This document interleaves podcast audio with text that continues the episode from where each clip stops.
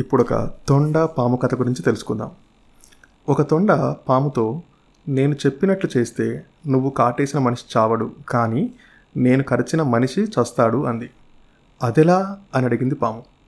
నేను చెప్పినట్టు చెయ్యి అని ఆ పొలంలో పని చేసుకునే రైతుని వెనక నుండి కాటేయి అంది తొండ. పాము అలాగే కాటేసింది.